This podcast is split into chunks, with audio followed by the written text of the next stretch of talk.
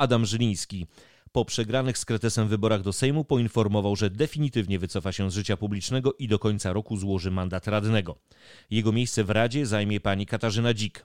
Z gratulacjami dla pani Katarzyny nie śpieszyłbym się jednak, w końcu to nie pierwsza i być może również nie ostatnia definitywna rezygnacja pana Żylińskiego. Nazywam się Piotr Berent, a to jest Iławski Kurier Radiowy. Lokalna kampania wyborcza była krótka, mdła i mało wyrazista.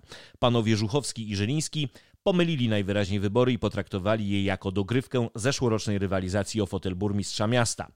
Z marnym niestety dla obydwu skutkiem. Obaj potwierdzili, że zeszłoroczny wynik wyborów na burmistrza wcale nie był taki przypadkowy, jakby sobie tego życzyli. Patrząc na wyniki, jakie osiągnęli w mieście, Piotr Żuchowski zdobył 563 głosy, Adam Żyliński 687 głosów, można spokojnie stwierdzić, że przez ostatni rok skutecznie roztrwonili resztki poparcia iławskich wyborców. Gdyby nawet zsumować głosy obu kandydatów celebrytów, to i tak słabo wypadają przy młodym, niedoświadczonym Łukaszu Tulwińskim, który startując na senatora z list Konfederacji zdobył w Iławie aż 1333 głosy.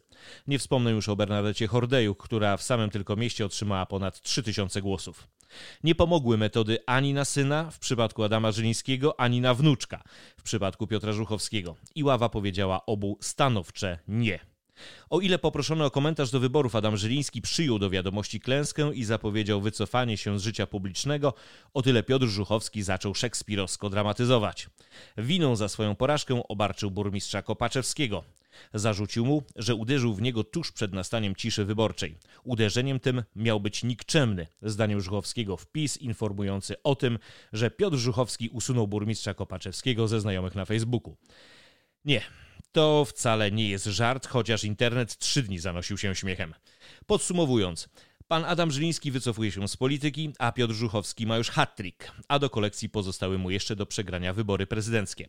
Szansa już za rok. Bernardecie Hordejuk bardzo dobry wynik w Iławie i ponad 7 tysięcy głosów w okręgu nie wystarczył, by zdobyć mandat posła. Przewodnicząca Sejmiku Województwa Warmińsko-Mazurskiego zapowiedziała jednak, że sprawy regionu są dla niej najważniejsze i bez względu na wynik wyborów będzie o nie walczyć jako radna i przewodnicząca Sejmiku Wojewódzkiego. Pogratulować należy również panu Łukaszowi Tulwińskiemu. Kandydat na senatora w Iławie otrzymał 1333 głosy, a w okręgu wyborczym aż 10 162 głosy.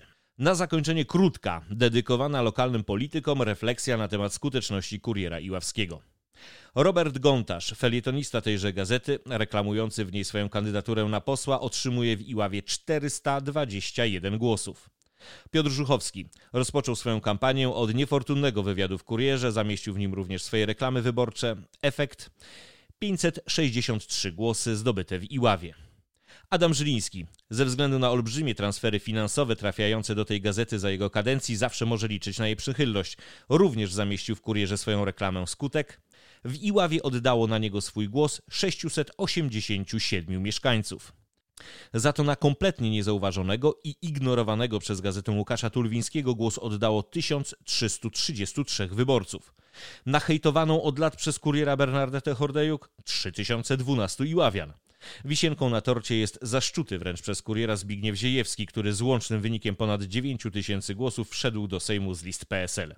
Co wpłynęło na tak słabą skuteczność kuriera? Niski nakład, negatywny wizerunek? Moim zdaniem i jedno, i drugie. Był to Iławski Kurier Radiowy, dostępny w formie podcastów na Facebooku, YouTube, Spotify, iTunes oraz w serwisie SoundCloud. Do usłyszenia.